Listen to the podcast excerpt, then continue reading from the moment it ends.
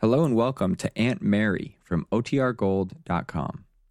This episode will begin after a brief message from our sponsors. Now for our story. Peggy Douglas, Aunt Mary Lane's pretty young niece, had come into town today to keep an appointment with her fiancé, Nicholas Dorn, the young writer. But first, she'd telephoned the bank, asked to speak to Bill Meade. In a talk with Aunt Mary that morning, all Peggy's bitterness toward Bill had disappeared. The bitterness he'd felt ever since Bill's wife, Kit, had returned to Wakefield from California with a baby son. Kit's return had explained the reason for Bill's actions recently.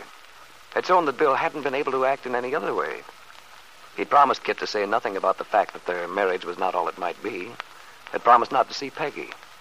And he'd kept his word, even though he was painfully aware that Peggy couldn't be expected to understand. Today, the two young people had met in a place which had many memories for both of them on the bank of the river, under a great weeping willow tree.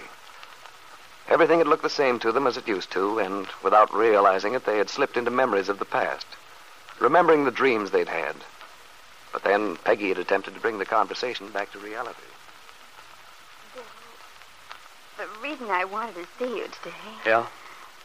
I wanted to tell you that I've lost all my bitterness toward you, and, well, I'm very ashamed of the way I treated you that morning you came out to the farm. Oh, don't worry about it, Peggy. It's water under the bridge now. But it makes me awfully happy to know that you don't. Well, that you don't hold it against me anymore. The way you acted, I was sure you hated me and always would. I admit that made me feel pretty low. I know, Bill, and that's what I wanted to tell you. I don't hate you at all. The hurt, the bitterness, all gone now. My feelings have changed completely. Peggy, I, I can't believe it. It's true, Bill, and I wanted you to know so that when when we both go ahead with our new lives, we won't feel we're building them on on unhappiness and misunderstanding. New lives, Peggy. I don't. What new lives do you mean? Well, Aunt Mary told me something about what you plan to do, and You mean about the divorce? yes, and that you want to have the baby, take him and bring him up yourself. Yeah, I thought it all over, and it seemed the best thing to do. Of course, I, I can't be sure what Kit and her father will do. They probably won't go for the idea at all. In fact, Kit has definitely refused. Well, Bill, I I don't think it's right for me to discuss your personal life with you, the way things are.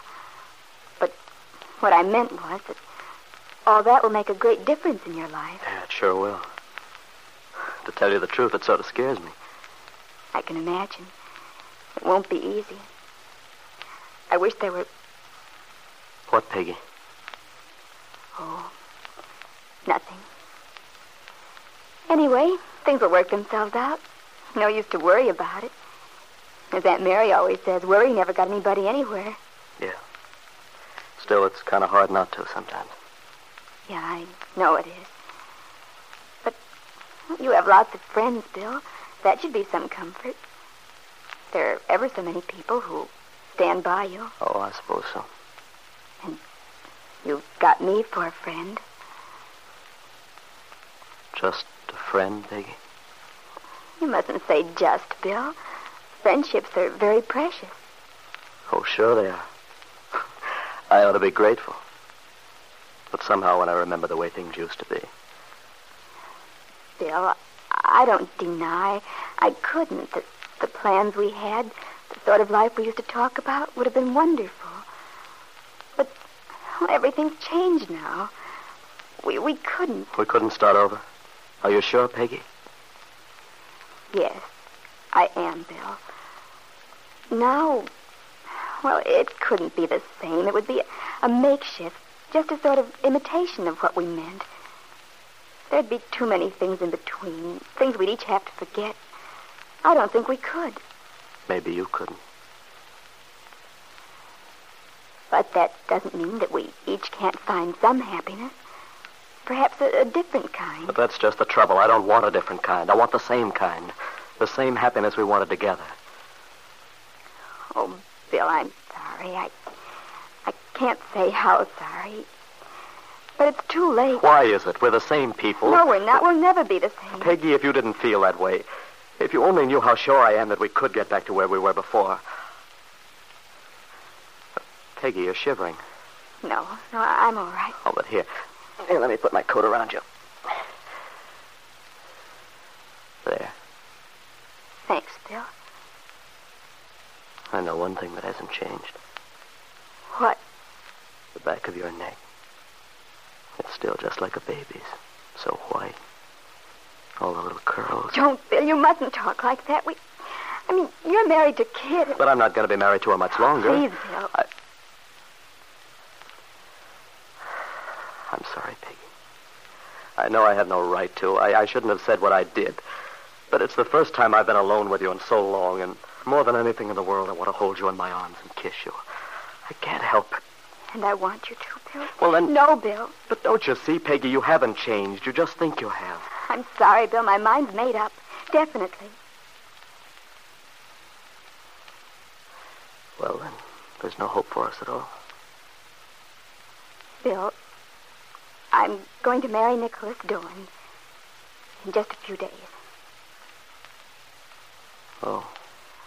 Bill, I wish you'd try to understand. Oh, it's not that I don't understand, Peggy. I do, only too well.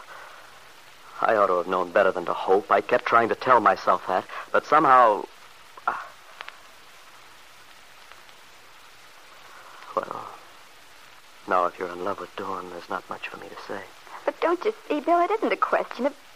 I mean, we can't go back. We have to go ahead. And Nicholas is fine man. Oh, sure, he's all right. He's probably a very swell guy. I've got nothing against Dorn except. except that you're in love with him. Well, I don't know. I'm, I'm not sure what love means. Well, but if you're marrying him, you must know how you feel about him. Well, I know that we get along all right. We have fun together. Fun? Yes, fun. And Well, it's none of my business. Just seems an odd way to talk about the guy you're going to marry. Is, is that the way he looks at it? That marrying you will just be a question of having fun? Nicholas and I understand each other. Yeah. Well, Nicholas is very sensitive, intelligent. He has a sense of humor. okay, I get the idea. He's perfect. Oh, I didn't say that. Nicholas has his faults like everyone else. Well, that's something anyway. Bill, please, don't feel bitter. It's been so wonderful to talk to you, straighten everything out. I don't want to spoil it. Okay, Peggy. I don't want to either.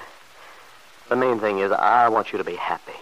And if marrying Dorn will do that, well, uh, I'm all for it. Thank you, Bill. And I want you to be happy, too. Yeah. Well, that's another story. I'm only doing what I know I have to do. Yes, but you're not alone, you know. You mean I have Aunt Mary and David Bowman and... Me. Well, that's sweet of you, Peggy. I'm glad you want to be friends. But from a man's viewpoint, that won't be too easy. What do you mean? Well, do you think Dorn would be pleased at the idea? Why, Besides, I'm sure it wouldn't work for me. you mean you don't want to be friends with me? Oh, yes, I want to. But the way I feel about you is hardly the nice, brotherly kind of feeling you want me to have. Well, Peggy, thanks for letting me know. And thanks for being so sweet. I'll, I'll always remember it. I, I'd better get going now. Bill, can't we walk up together? No, Peggy, dear.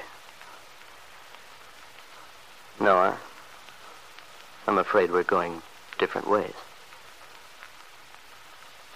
Peggy had an ache in her throat watching Bill stride away from her. She watched until he disappeared around a bend, but he didn't turn back. He didn't trust himself to. Perhaps Bill would have felt differently had he known something which his wife Kit had learned that same afternoon from the young man she'd met in the bar of the Brown Palace Hotel. For Nicholas Dorn had told Kit he did not intend to marry Peggy. had told her this without suspecting that he was talking to Bill Meade's wife.